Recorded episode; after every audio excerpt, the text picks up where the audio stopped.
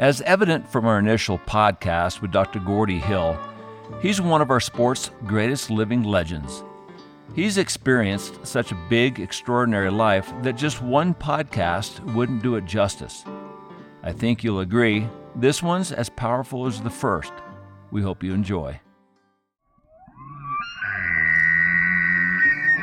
We broke everything. We broke lines, we broke hooks, we broke rods, we broke our minds, we broke marriages, we broke the whole thing.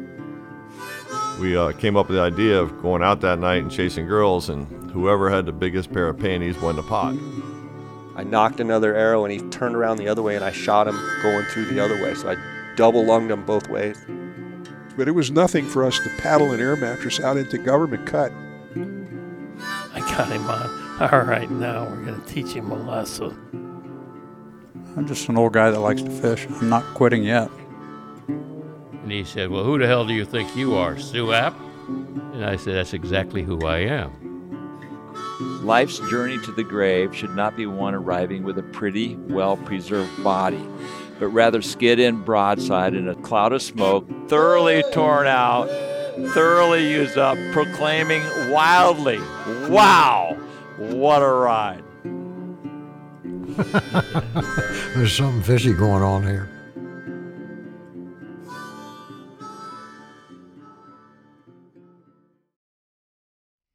Gordy, it's so it's so great to have you back. I mean, we spent an hour and a half, and I felt like our conversation was very incomplete. I, I mean, you, understand. I mean, you are so large a life, you know, and I think we really documented your medical history extremely well, and we tapped into the fishing world. And since the other podcast, um, I'd just like to remind everybody a little bit about something I read uh, during the first, the opening part of the previous uh, podcast, which represents your statements. Just remind everybody. Over my years, I have also thrilled to leap of large Atlantic salmon or that of a much smaller landlocked salmon. Then there is the spectacular leap of a big mako shark. I also love the amazing way a hooked spinner shark twists and spins around in the air. I still recall with pleasure the shining silvery leap of a tarpon or of a trophy sized queenfish, the aerobics of an Australian Saratoga in the billabongs, or a leaping sheefish above the Arctic Circle. Then there are sometimes awesome leaps that billfish make. Tattooed onto my brain is the vertical leap of a broad-bill swordfish as it tries to spear a full moon as it comes shooting up like a Polaris missile.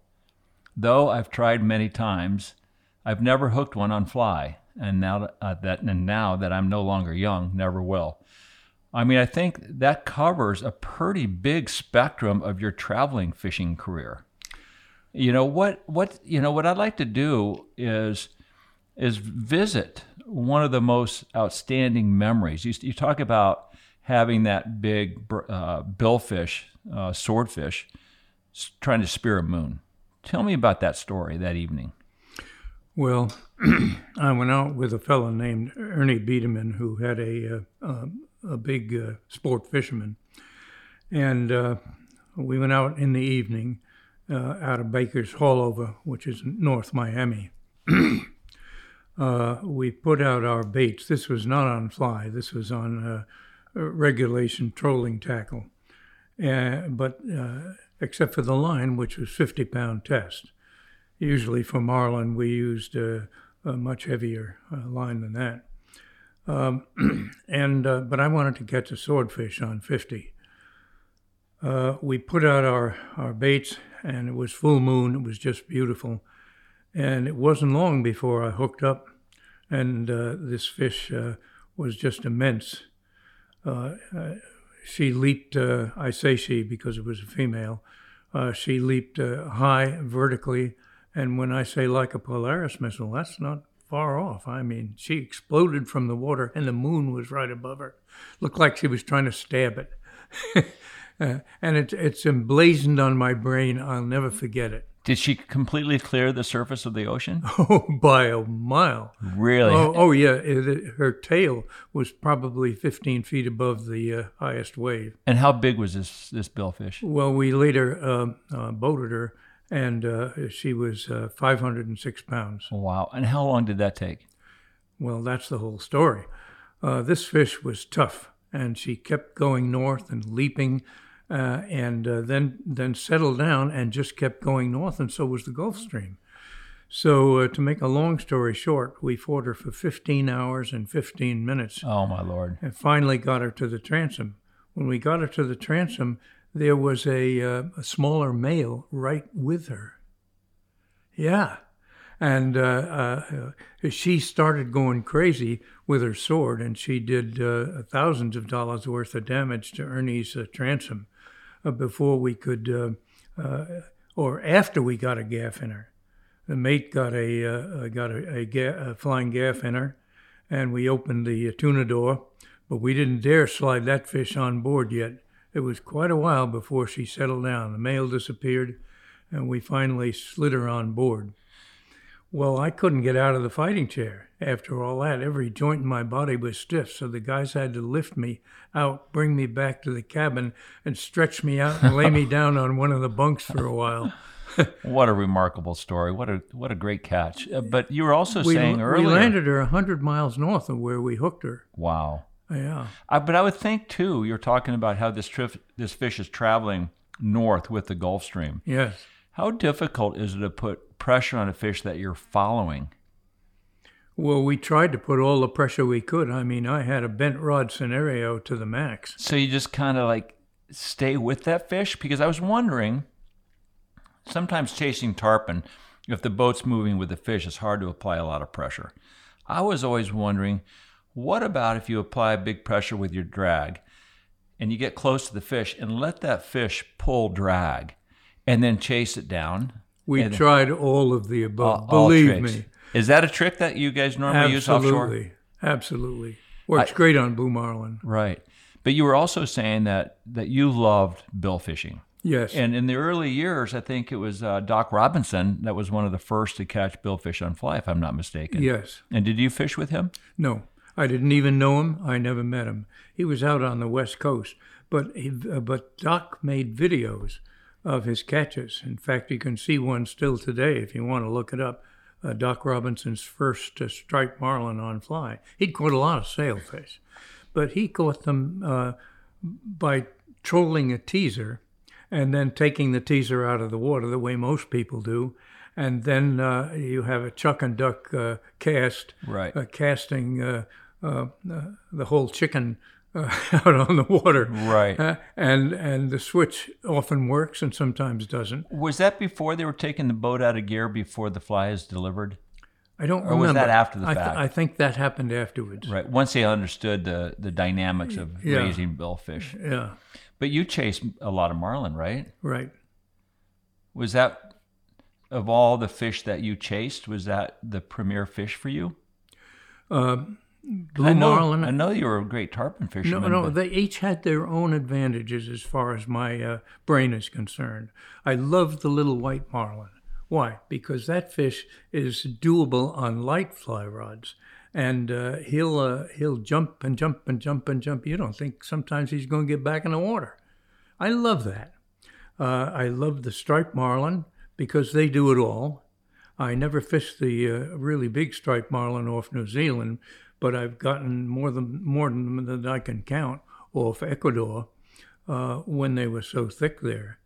And we got them in all different ways, but the usual way was to troll a teaser and uh, uh, then uh, uh, uh, pull the teaser out. When the teaser hit the deck, you uh, take it out, take the boat out of gear, and make a cast. How difficult was it traveling internationally back in those days? Easy. You had your own plane? No problem. You had your own plane? Yeah, yeah. Did you? You did have your own plane. No, I didn't have my own plane. I thought you were just going to go with it. No, oh no, no. No, I'm, Because, I'm not a flyboy. You know what's interesting with uh, the guy, the early pioneers like Zane Grey, when he was fishing Australia, he would leave in a sailboat, and it would take three weeks for him to get there, and then it'd take him three weeks to get home, and he would be gone for a number of months. Um, but that was beyond comprehension to me to go fishing in Australia and have to sail there for three weeks and then return. So the early pioneers, How much influence did they have on you? A lot. Uh, I, I read about their exploits and uh, salivated over them, you know, and couldn't wait to do it. And then I did it. Who was your favorite uh, pioneer? Didn't have a favorite. Like, who were the other ones that, uh, other than Zane Grey? Well, um, uh, all the guys that were fishing for marlin, it didn't it didn't make any difference. I didn't have a hero. Right, right. Uh, did you start pursuing these billfish with fly? Yeah, and I wanted to do it better than they did. Uh, uh, here's what I mean: these guys were trolling teasers. I wanted to get away from the teaser and the chuck and duck. I wanted to fish them like uh, like kind of like we do tar- tarpon, except in deep water. So when I went to Ecuador, there were so many uh, uh, small and medium striped marlin that we could do that. We could leave the big boat in a panga and uh, come up on some feeding marlin or else tailing marlin, just like tailing bonefish, except huge. And uh, I could make a real fly cast with a, uh, a, a, a, a long uh, lefty deceiver type, but bigger than you would use for tarpon, for Sure. example, quite a bit bigger and uh, and uh, or sometimes a popper. We experimented with all different types of flies and rigs, and uh, I decided to do my own thing and to figure out my own way of doing it, not to do what everybody else was doing. I'd caught so many of them uh, with the teaser and chuck and duck method that mm, that got to be something I didn't want to do anymore. So you re- reestablished a new way of, of doing things. Well, I don't know that others hadn't done it, but uh, Did they fo- did they follow your your methodology shortly thereafter? I don't think many of them did. I don't think many of them do that now. It's it's a thing to have a panga and a, an Ecuadorian rowing it out there uh, uh, and uh, and catch a marlin on a cast like he would a tarpon. What was that like? I mean, how big of seas were they? And he's rowing this panga Not big seas. pretty flat. Yeah, the secret was the corriente, which is their word for current. Uh, you wanted to get the Humboldt current coming up from Antarctica because when it collided with the Trans-Pacific uh, current, which was hot, uh, you had a collision of, cur- of current temperatures. And uh, our hosts lived there, and they knew that.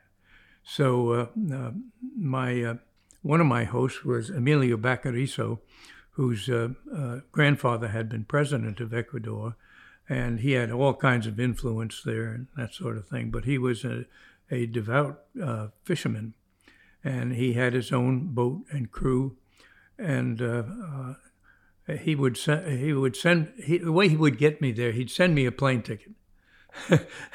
and say, okay, I've, I've, I've dated this plane ticket for when the current changes. Perfect. and, and I'd always uh, go with it. Were you teaching a lot of these people in your travels? Yes. Yeah, that, I, I love to teach. I did an awful lot of teaching when I was a surgeon, teaching surgery and that sort of thing and medical things. Uh, and uh, I loved to do that because I love to share information. Right. Um, speaking with Steve Huff, he uh, came up with a Huffenagel knot, a, combi- Right. combi- a combination of light tackle and heavy, when he was fishing in I think Panama with with uh, uh, Tom Evans. What what connection were you using with light tackle to heavy bite tippet back then? Uh, we used what uh, what we call a, we used to call a Carolina knot that my father had learned. It was the forerunner of the Bimini twist. But instead of putting your finger in the loop and twisting it round and round, Right. uh, you had an, uh, an assistant hold the line tight, and then you wound it. And then you got to the top, you put a half hitch in and wound it back the other way. Oh, interesting. Yeah, So it was basically a Bimini twist. yeah, you just do Just- it differently. Just, com- just yeah. But nobody gives those Carolina guys credit. They were doing it for years and years and years. right. And we used the Huffnagle, but before we did the Huffnagle, we used a similar one. Instead of the double overhand knot, we used a single overhand knot. When you put a single ha- uh, uh, overhand knot, let's say, in a bite tippet, it's there to stay. Right. So you would take the double line off the bimini through an overhand and still do the half hitches on the other side of the overhand. Well, yeah, we wanted to spring load it. Now, I don't want to get any more complicated than we have to here, but I would do a furl. I'd take the two limbs of the bimini, right. cut the uh, loop, and then uh, part A goes over part B Right. uh, 40 times, and then you hold it, and then part B goes over part A 40 times. Sure. And then you bring it down. Now you've got a furl.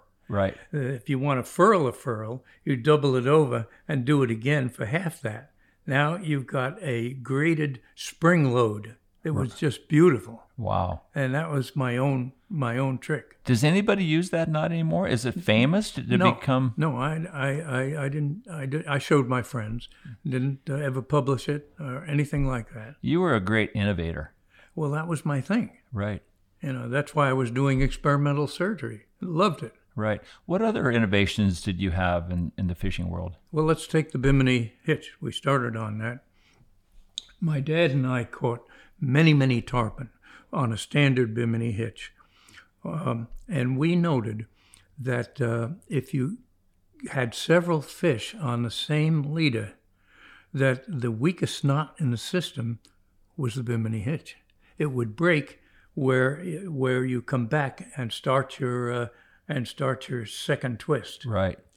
And we also noticed if if we had a fish on like a great big shark, um, my dad hooked a white shark on fly one time, and we fought that fish and fought that fish and fought that. We were on him for hours. It wasn't my catch; it was his. We never landed it, and it broke at the at the uh, uh, top of the Bimini hitch.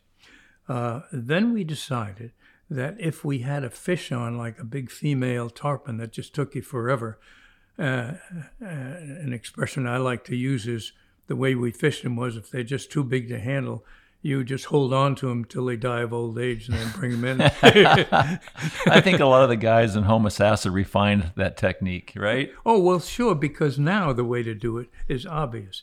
Uh, and it's the way you do it. Right. You put pressure on the fish to the max, but not enough to break off. And you break his spirit. You don't break the tarpon. Right. So when you release him, he's a he's a go. Right. You don't have to push him with a push pole to turn him over. Right. No, that's very important. I think a lot of people really have never been taught how to pull well, how to pull hard. And one of the things um, I've always noticed is if I lift with my legs and my back, Sure. my arms can stay relatively straight, used the butt of the rod, and you can catch these fish very effectively. A lot of people have a tendency to fish, fight fish with a big bend. So once you start to bend the rod higher, all the pressure goes to your bicep, Sure. which is a smaller muscle. You, you you lose the big muscles, and also too you go to the small muscle of the rod. That tip has no resistance. So once they figure out how to keep the big muscles in play, you catch fish quickly. No question about it. We learned that a long time ago. But nobody really taught it very well. I no, I think. know. I know. You had to learn it yourself. Right, Wasn't in the books. right. Um, what Did you put it there? Well, I, I try to put a few in No, there. you did. Well, thank you. Yeah. Um, what kind of tackle were you guys using back then to fight these big fish? Okay, that depends on the era.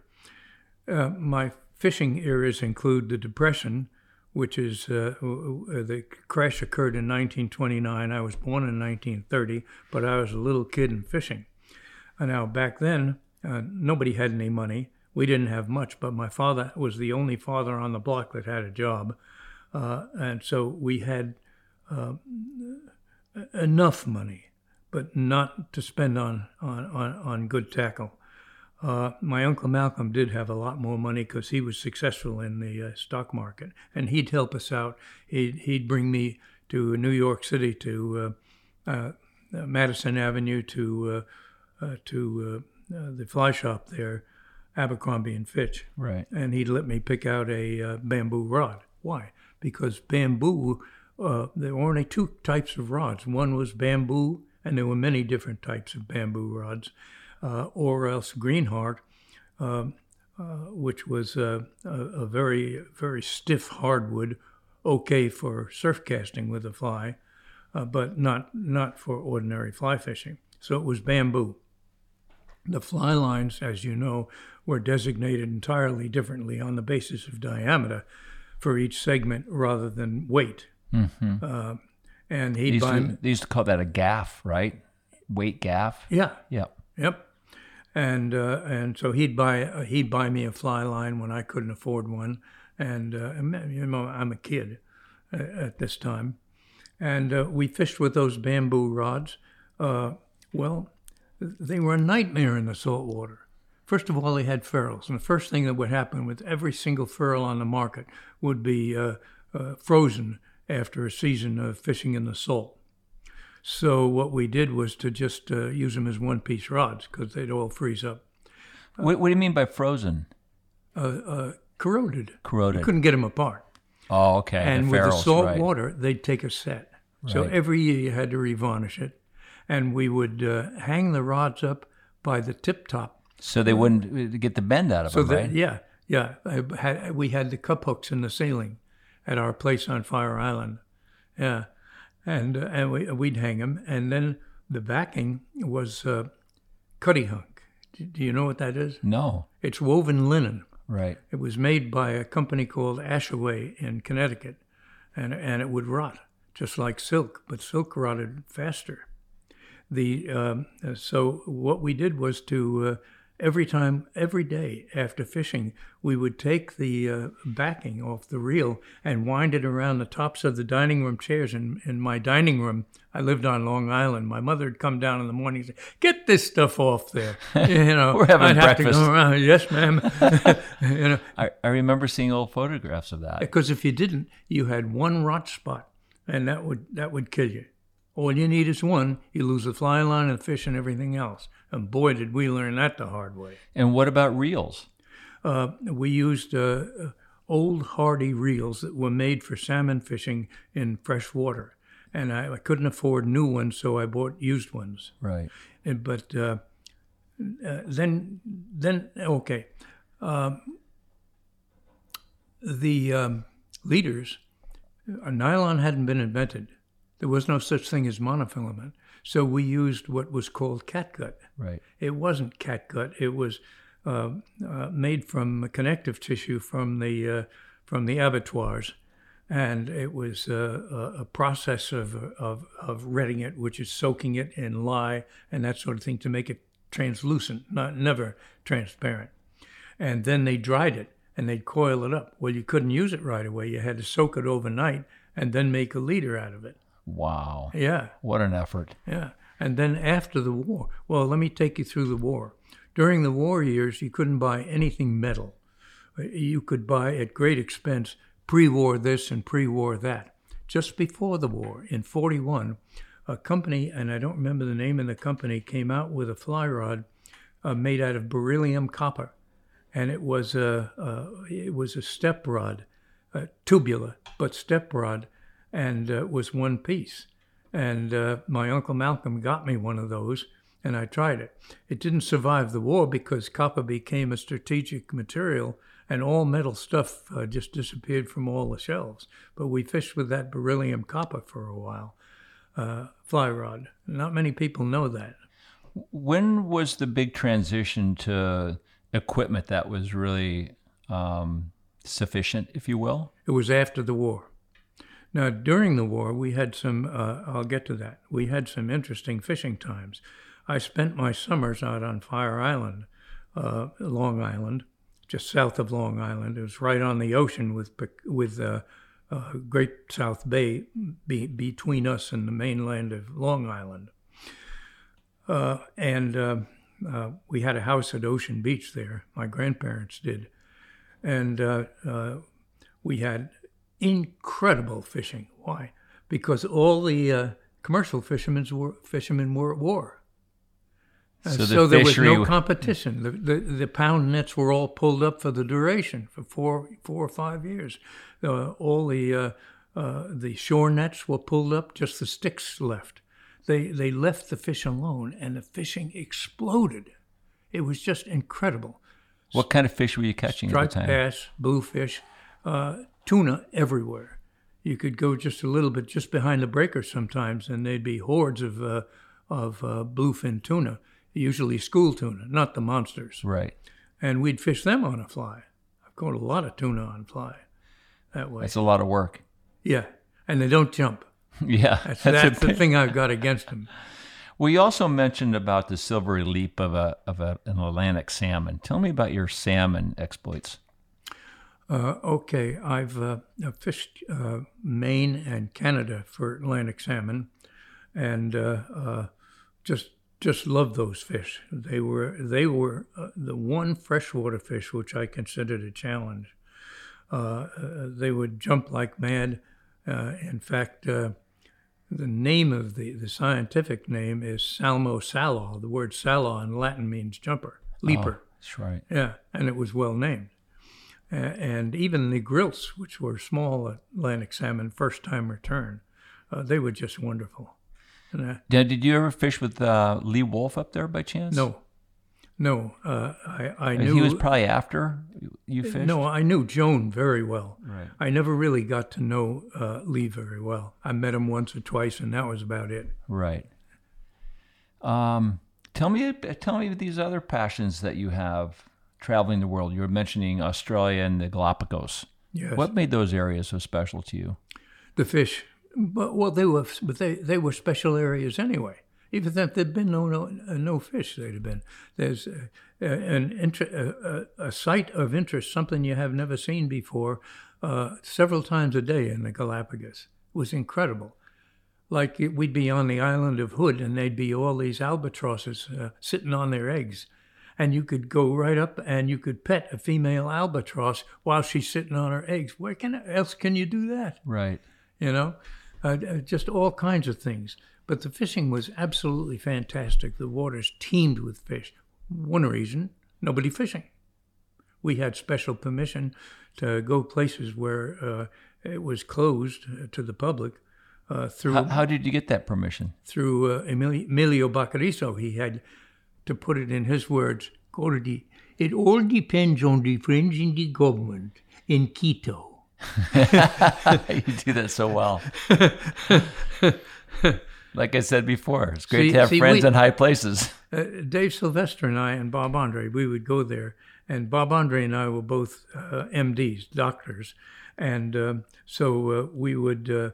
Uh, Amelia would set it up that we were doctors there to do to study the diseases of the fish.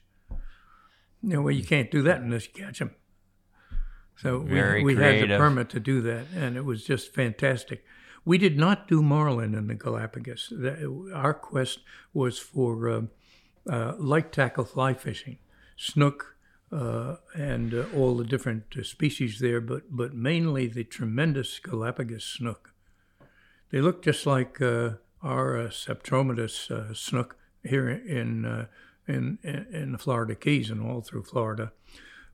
But they tell me it's a it's a separate subspecies. I don't know whether that's true or not. Right. What they- size were these fish? Uh, and that's the thing.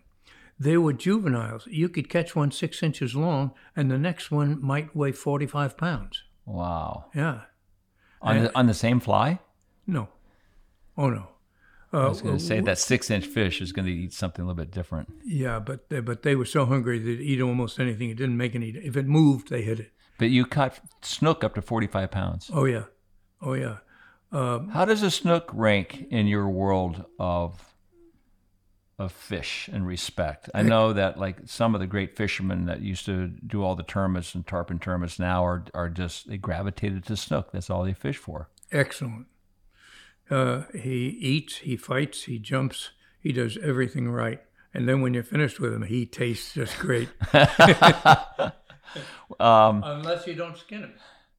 Right, then they taste like soap. Exactly. And it was and they were called soapfish. Yeah, 1st I'm- one I caught was at Hillsboro Inlet when I first moved to Florida, and we didn't know that. And I prepared it with the skin on and fried it, and it was it Awful. literally tasted like a bar of uh, Fels-Naptha soap. Now, did you ever fish with Tommy Green up there? Um, he used to fish for snook religiously and caught a lot of big fish up in that area, Fort Lauderdale.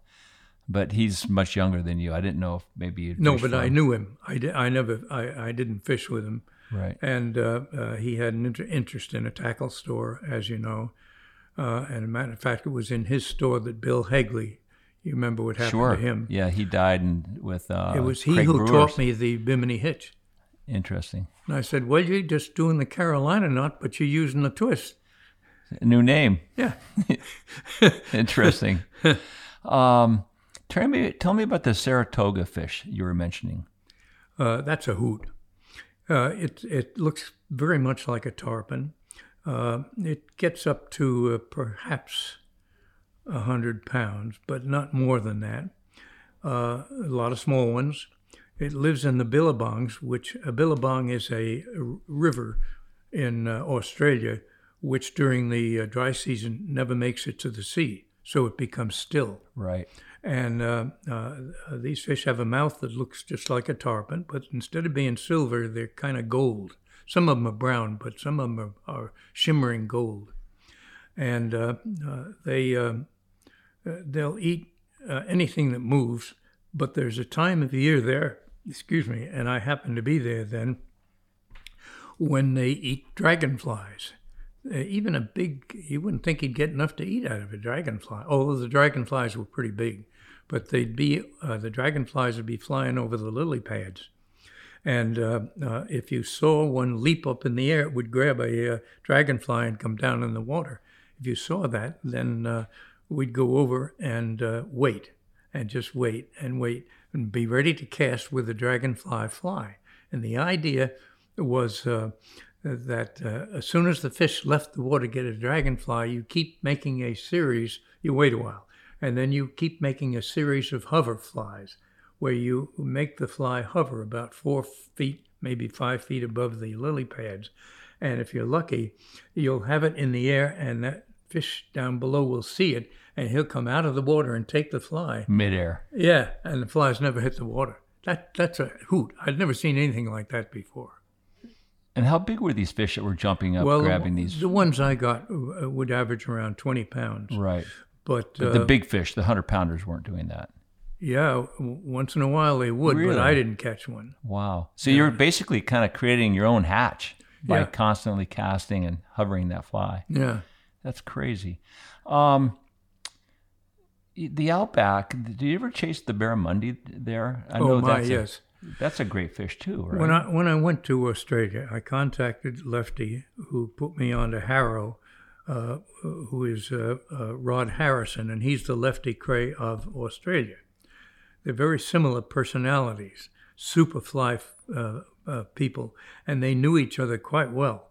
And uh, uh, so I had two mentors in a way, uh, especially when I fished the Torres Straits, which is just below New Guinea, and Lefty had done a lot of fishing there. But he contacted Harrow and made the introduction, and Harrow arranged for my guides wh- while I fished there. And the first he ex- first thing he explained to me when I told him, well, you know, I kind of like to do my own thing. I don't know as I I want a guide. And he said, well, uh, you know, you're not going to survive it. You have to have a guide in Australia to stay alive. right. And I've had many experiences where I'd have been dead without one. Tell me about one. Well, one is I was fishing with Craig Jenkins, who is a guide at Weipa, which is up on the York Peninsula on the uh, on the uh, Gulf of Carpentaria, and uh, we were fishing the beach, uh, uh, fly casting for koko, which is a type of trevally, and uh, uh, uh, blue salmon and a whole bunch of species I'd never seen before, and queenfish. And uh, I could see that there was some tuna out there just beyond my reach, but not a lot beyond my reach, because I can go the distance Right. if I need to, or I could then. Right. Uh, and uh, uh, Craig had pulled the skiff up on the sand, and he was uh, maybe a hundred yards away from me, and I see this rock in the water, and I figure, you know, if I can wade out to that and stand on that rock, I got it made. And I start to walk out there uh, to get on the rock, and all of a sudden, Craig comes up and he sees what I'm doing, and he screams, "No, no, no! Go back, go back!" I figured, well, what's this? He's crazy, you know. No, I went back, and he comes right up and he says. If you put your foot on that rock, you'll find it's not a rock. It's what we call a stonefish immediately 13 spines go right up through your sneaker and you won't make it back to the beach. Oh, I didn't know that. oh my lord. If I'd been alone. We would have called you Spiny. Yeah. And then one day we were going from one fishing spot to another in a Jeep uh, w- with our guide driving the Jeep. And I said, you know, I'd love to see a cassowary bird. A cassowary bird is like an ostrich with little legs, but it's big. It weighs 80, 90 pounds. Uh, you know, and it, the reason it's called a cassowary bird is it eats something that no people can eat and no other animals that, that they knew of.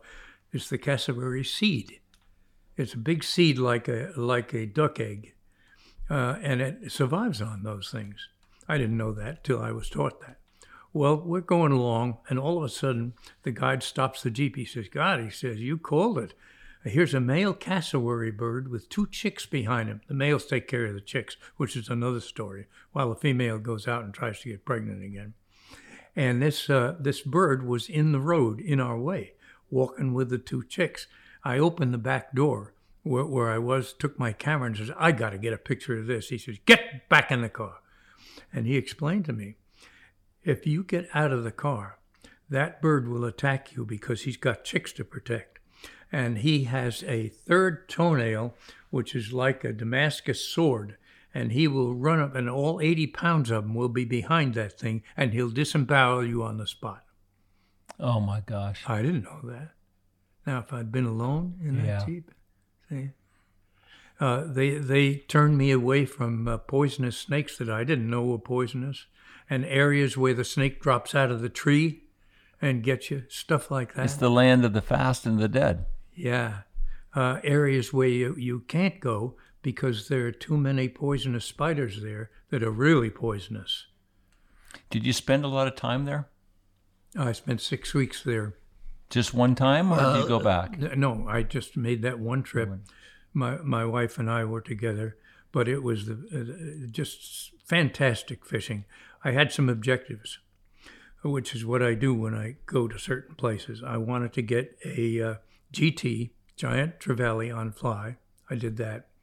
I wanted to get a uh, trophy queenfish, which is a queenfish over 40 pounds on fly. I did that. Lots of smaller queenfish. I love the queenfish. I wanted to get a trophy barramundi, and I did that.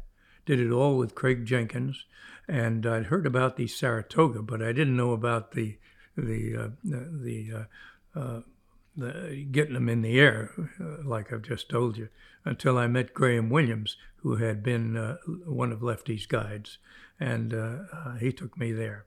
I also wanted to get an oxeye tarpon, which is an Indo-Pacific tarpon with a big eye, also known as big eye tarpon. Right. Well, I caught them in the billabongs, little little ones, and then uh, later uh, caught them in the Torres Strait just off New Guinea, big ones. Well, not not like our tarpon, but by, by big I mean forty to fifty pounds. Right. And it was just a hoot. So I met every personal objective, and the rest of the time I spent with Priscilla, my wife. What well, what a great adventure adventurous life you've had. What if there was one location that you could go back and revisit and refish? Where would that location be? Galapagos.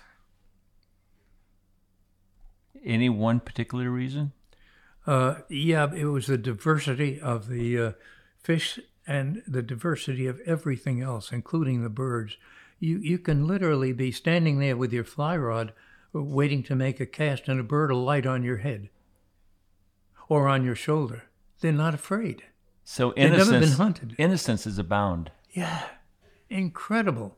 You, like I say, you could go up to those uh, G- uh, Galapagos, uh, uh, um, uh, uh, the uh, these big birds, and just pet them on the head, and uh, you know, Isn't that where they have the big turtles as well? oh, tortoises, Tortoise, not, not yeah, turtles. tortoise, yes. and they're down in the volca- extinct volcanoes. So we we we we went and we took a couple of trips down there, and and, and I took another trip uh, back there with my son Kenny, uh, and uh, uh, we took a jeep all around uh, uh, uh, the different islands, uh, uh, just studying what to be found on the island, not just fishing. And and the, the Galapagos tortoises were there. It was really uh, fascinating. Your imagination and and pursuit of the unknown is so vast. Are you still that way? Yes. At 90 years of age? Yes, very much so. What what excites you now? I mean, travel is limited. You just Yeah. experienced COVID. Right. You survived COVID, Yes. and I can't even imagine how scared you were when you were ill.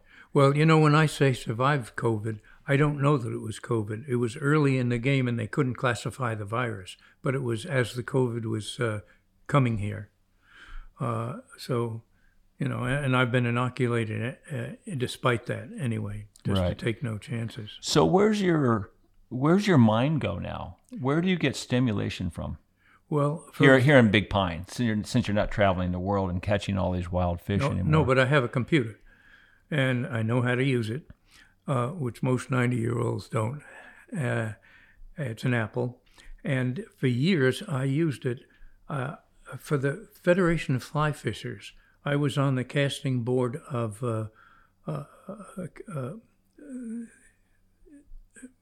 of instructors, and I think they invited me to join there because they wanted to get into saltwater fly casting, which wasn't popular when I joined 20 something years ago. Uh, be that as it may, I enjoyed teaching fly casting and I became an examiner. And I did a lot of uh, certifying of uh, guys that wanted to become master uh, certified teachers. Uh, well, uh, I got so deep into that that I started my own teaching group. Ended up with about uh, with more than 400 students uh, on the computer all around the world. which you do on a daily basis. Yeah, more than a daily basis. I spent many, many hours doing that, and I did that for 14 years. That was called the Master Study Group, and it was the idea was that when uh, somebody had been on that Master Study Group for long enough and had participated properly, that uh, he could pass an examination that was very difficult to pass. Now, for example, when I took the exam many years before, there were 12 of us, and I was the only one that passed, but that was typical of master exams. Right.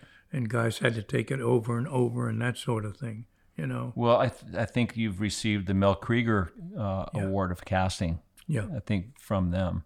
Um, why did you like to fish alone so much?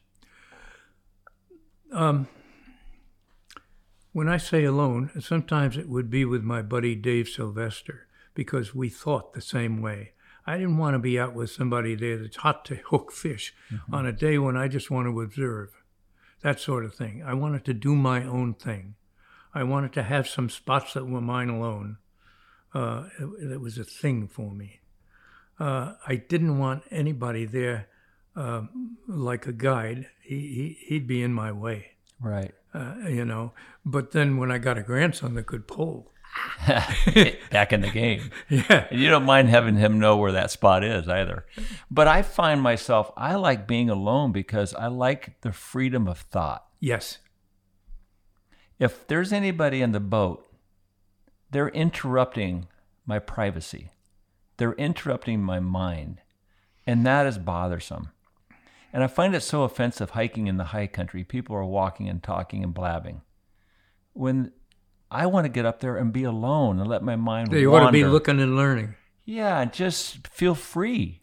How often do people really feel free in society? They wake up with a family, you have to feed, you go to work, you have phone calls and the computer, you get home, the same process over and over. I feel sorry for people that don't have the mental freedom. I agree with you, and uh, that's just one of the reasons why I liked to fish alone too. What do you have um, at this point, other than the computer? Do you live a lot through memories Yes, quite often? yes, I've got some incredibly vivid memories. You're, sha- you're so sharp, it's amazing. Well, You're brilliant. You are a genius. Not and it- really. it, it is really. I mean, you've proven that in your world of medicine and in the fishing world. All your innovations and your creativity.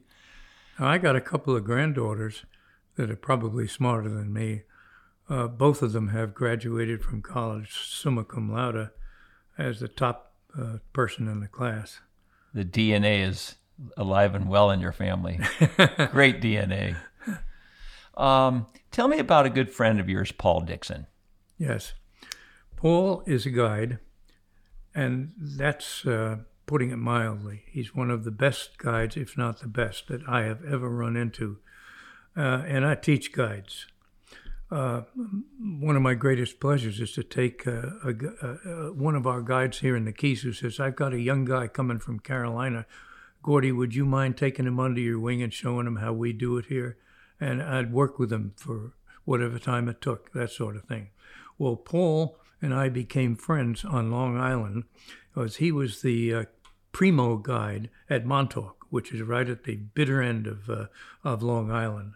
And that's where there's super action with uh, all kinds of saltwater fish, especially striped bass, tuna, and uh, giant bluefish, all kinds of bluefish, and all that. Uh, and he is strictly a fly guide.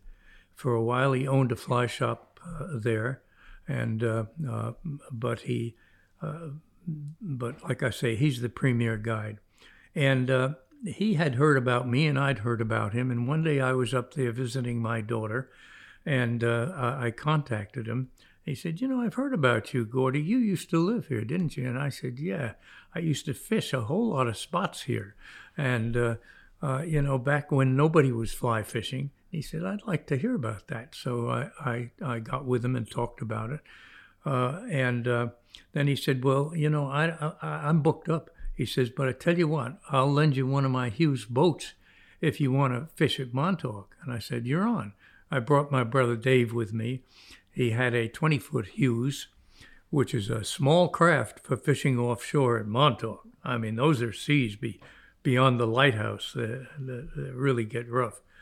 And uh, uh, I suddenly realized where those guys are all fishing, they later called it combat fishing. There were so many boats. Guy would make a back cast and catch uh, catch the cap of a guy in the boat behind him, that sort of thing. Yeah. And they'd scream and yell at each other. Uh, The New York scene. you know. Sure. Chasing blitzes, right? Yeah, yeah. And so I, I, I went out with Dave and I said, you know, here's the way they do it. They, they get out there, and you've got a school of uh, stripers. You make a couple of casts, you catch a striper or two, or don't. And then everybody leaves. Why? Because they see the birds over here. Uh, or- and then do it over here and here. Why don't we just stay where we are and wait? Maybe they'll come up here and the fleet would go way off, burning a whole lot of fuel and everything. We'd just stay where we were, and then right close to us would uh, would uh, would come a school of fish, and we'd catch a couple. And by the time they arrived, we already had our fish. And then we took it a step further. Dave and I uh, used to fish together. He, we're only 13 months apart, and uh, he was a fly fisherman too. And he said, "Gordy, you know, we've got the spots that we fished in the 1930s and the 1940s." I'll bet these guys don't know those spots. I wonder if they still have fish. So we disappeared. And Paul and the guys wondered where we went. We hit the spots that we had been fishing as kids, and yeah, they had fish and no boats. Awesome. Yeah, it was it was just neat. Well, Paul and I became very good friends. Uh, we fished many many times together up there, and then we started fishing in Florida. Uh, and I took Paul out one day. He wanted to catch his first tarpon and he wanted it recorded, so he brought his uh, photographer on board. And it was a beautiful day. I don't remember what month, might have been June. And I took him out uh, with this photographer, and the photographer set up the tripod and had all kind. Of figured, oh boy, I, the pressure's on me now, and I'm not used to that. I got to get Paul a fish. You know what happens? Of course, I spent all day long, and I couldn't find a tarpon. And then the day got long and the cameraman is looking at his watch and Paul is standing on one leg and then the other and gets off the foredeck. And I, I, I took him over to one of my spots out east of here, um, one, one of the islands. I, I don't want to say exactly which one it was. That's my ace in the hole. And I pulled up there and here come two big fellas. They're both over 100 pounds nice tarpon and they're relaxed and they're coming blooping and they're right near the shore. I mean, they're like 20 feet from the shore and it's flat calm. The wind's on the other side of the island. See, I'm in the lee. And I, I pull up on them and I think to myself, the first thing I have to remember is that Paul is used to striking fish immediately. He's going to pull that fly right out of his mouth. And I told him that. Paul says, "Yeah, yeah, I know how to fish, Gordy." I says, "Yeah, I know you do," but he said, uh, "Leave me alone." All right, fine, okay. But I wasn't going to let that happen, and that's when I, uh, on the spot, developed a way that I have regularly for trout fishermen who will do this repeatedly all day long, pull the fly right out of the tarpon's mouth. Uh, but I didn't use that technique. But all this is going through my brain. I figured I got to do something. Got to do something. Here come the tarpon. Uh, I got to think fast. The tarpon comes right up. Paul has his usual perfect cast. Oh, he's a beautiful caster. He put that fly exactly in the right position. The tarpon takes the fly. He, you could see it just beautiful. I'm on the polling platform, and and that fish is coming toward us. Now I got to do something because Paul is fiddle farting with the, and I know as soon as he's going to come tight, he's going to he's going to try to hook that fish with the rod.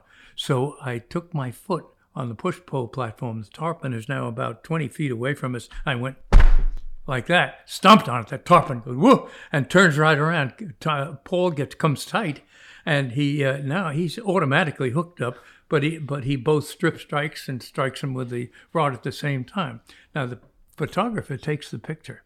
The fly, uh, the poon is in the air, but the fly line, which was all over the deck because Paul hadn't taken it up, is now in the air in great coils and twists in the air. And that fish came down, but Paul could handle that. And he wound that fly line up just fine, came tight on that tarpon, and landed him. Beautiful. And that picture, I'll never forget it.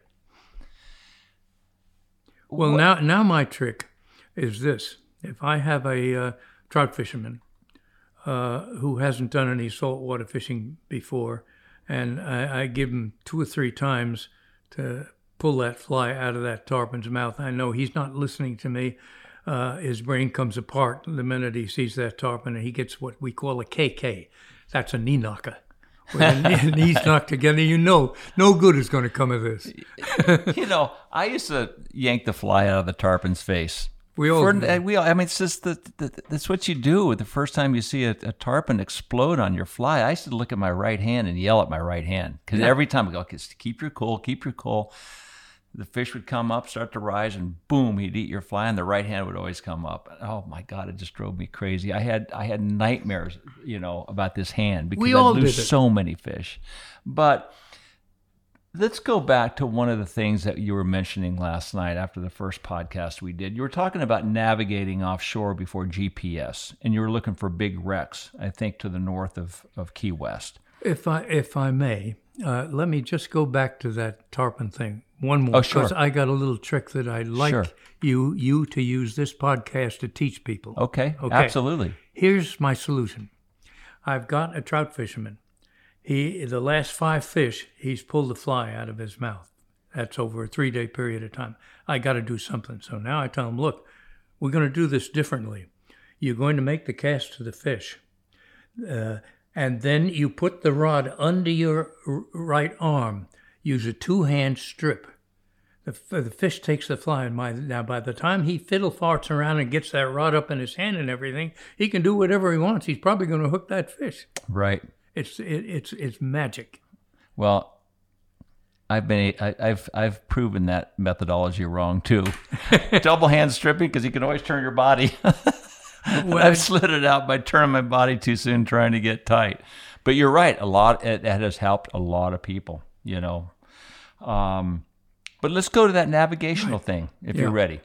Yes, I am. Tell me about that when you were navigating, you know, offshore a number of miles trying to get to a deep wreck. Yeah, well, we knew where the wreck was according to Navy uh, records, but that was where the ship either got torpedoed or hit one of our own mines.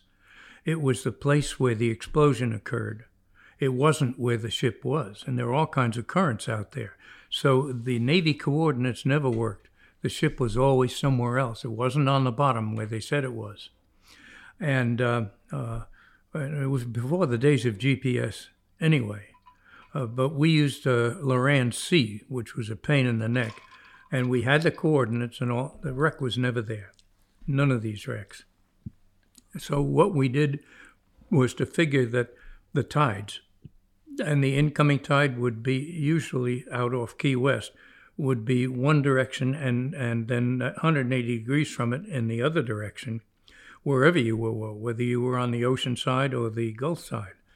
And so what we would do would be to put, uh, we'd get uh, uh, as close as we could to where the Navy said it was, and we'd put over an anchored buoy with a flag on it and a flagpole so we could see it from a great distance. Always do it on a calm day. And then we would run a grid, but the grid was limited to either east or west or almost east or west, depending on how we knew the currents would go.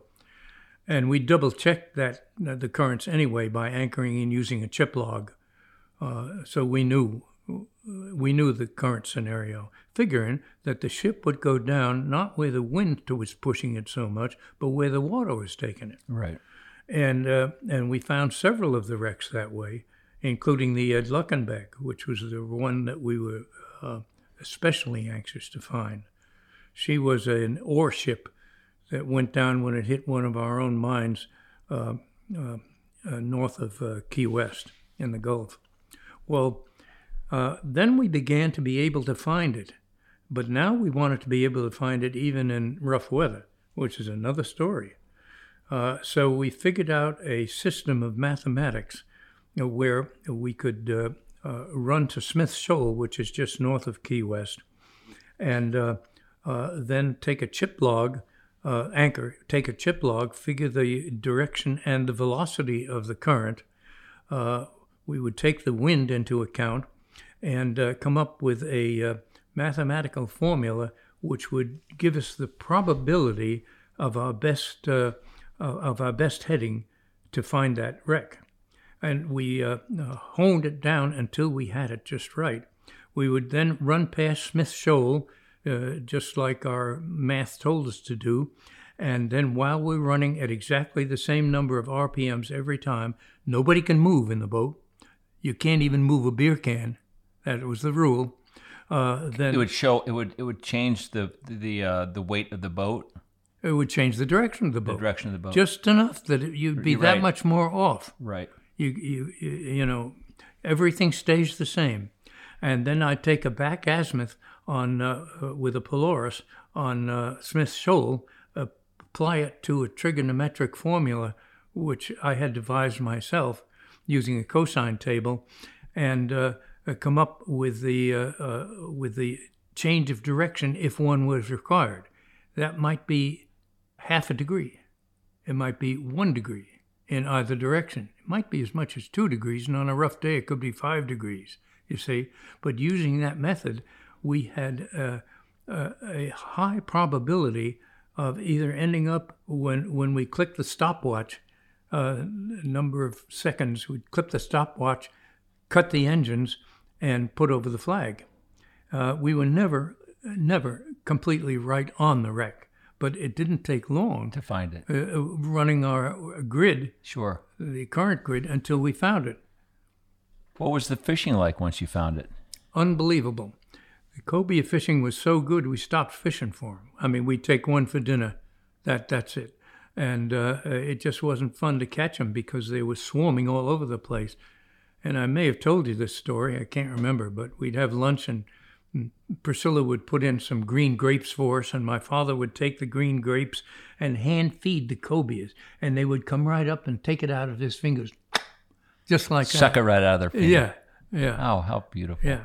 But the permit would be down below, and uh, we would put a crab fly down and let it sink, and just about every time you had a permit on for Right, got- Right. You know, But you also too witnessed Mel Fisher's son dying when they sunk the ship out there when they were treasure hunting. Tell me about that story. Well, we were running out from Key West, and it wasn't toward the uh, it wasn't to uh, to the north to the Luckenbach. It was to the east because we wanted to fish the Valbanera passenger ship, ship that went down in uh, um, I think it was 1912 um, uh, on on um uh, um, Half Moon Shoal, past the quicksands. And so we we were on the way out there, and uh, uh, I looked to my right, which is to the north, and I, I see a, a, a ship. I didn't know it was Mel's ship at the time. And uh, it looked uh, as if it had gone down or was just in the process of sinking. Listing terribly. Yeah. And we started to run for it uh, because we could see that there was trouble there. And uh, uh, we almost got there when a whole fleet of boats led by a Coast Guard uh, cutter uh, was on the way there too. And my father and I figured that we're just going to be in the way. So we took off, not knowing that anybody had died, frankly, uh, and not knowing that it was Mel's ship, even though we knew the other one of Mel's ship was out there. And uh, we knew of Mel's efforts. We had taken issue with some of them because it destroyed a couple of our special markers, but that's another story. We ran and fished and, and came back and and uh, uh, found that when we came back there were boats anchored uh, over that uh, area, and we figured we better not disturb it. It wasn't until we got to shore that we uh, got the story. That he had passed. Yeah.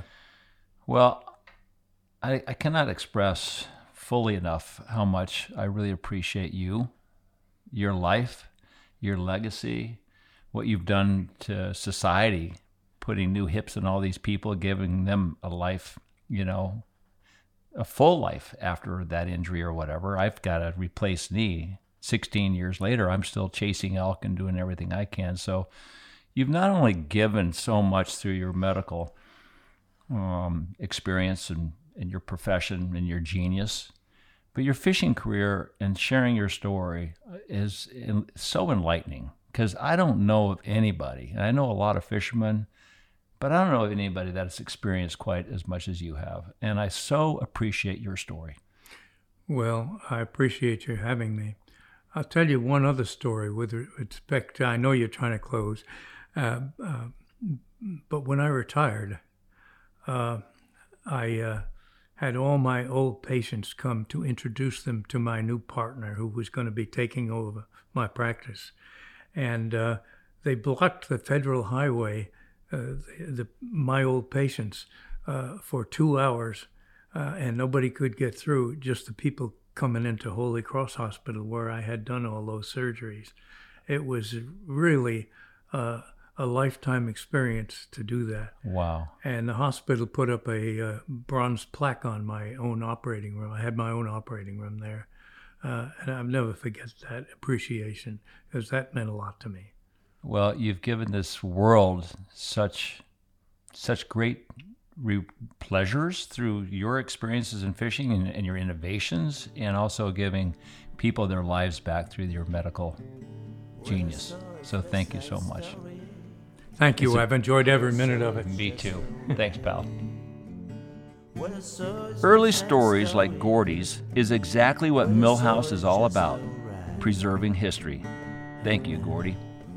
If you've enjoyed this podcast, please do us a huge favor and leave us a review on Apple Podcasts.